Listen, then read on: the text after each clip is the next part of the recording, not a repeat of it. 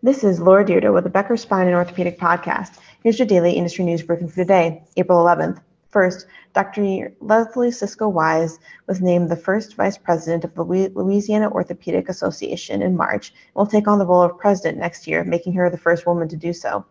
Dr. Cisco Wise will be succeed shoulder and elbow surgeon Dr. Matthew Williams as president in 2023. She is head of hand surgery for Ochsner Health and director of the Hand and Upper Extremity Center for Ochsner Baptist in New Orleans. Dr. Cisco Wise's clinical interests include hand surgery, microsurgery, and problems of the hand and upper extremities with and without arthroscopy and microvascular care. She's graduated from LSU Health and Sciences Center in New Orleans, where she also completed her orthopedic residency before completing a hand and upper extremities fellowship at the University of California in San Francisco.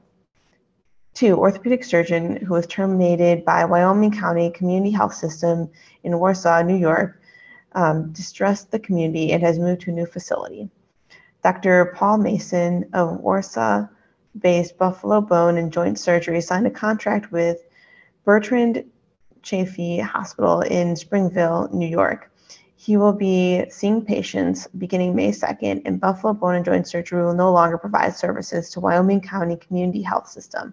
Dr. Mason garnered community support for his reinstatement after he was terminated in February, with residents drafting an online petition urging him to be rehired.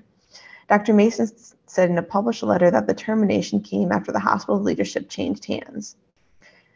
And three, Kimberly Elting was appointed the president of Global Orthopedics for implant developer Orthofix on April 8th.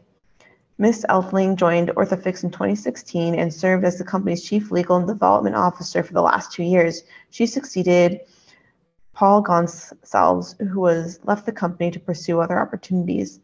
Ms. Elting's experience in the medtech industry includes supporting research and development and commercialization, as well as leading the business development initiatives that strengthen the company's growth.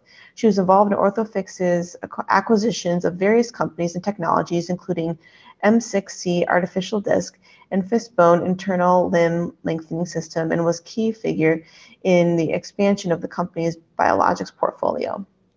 If you would like the latest in the industry news delivered to your inbox every morning, subscribe to the Becker Spine Review e-newsletter through our website at www.beckerspine.com.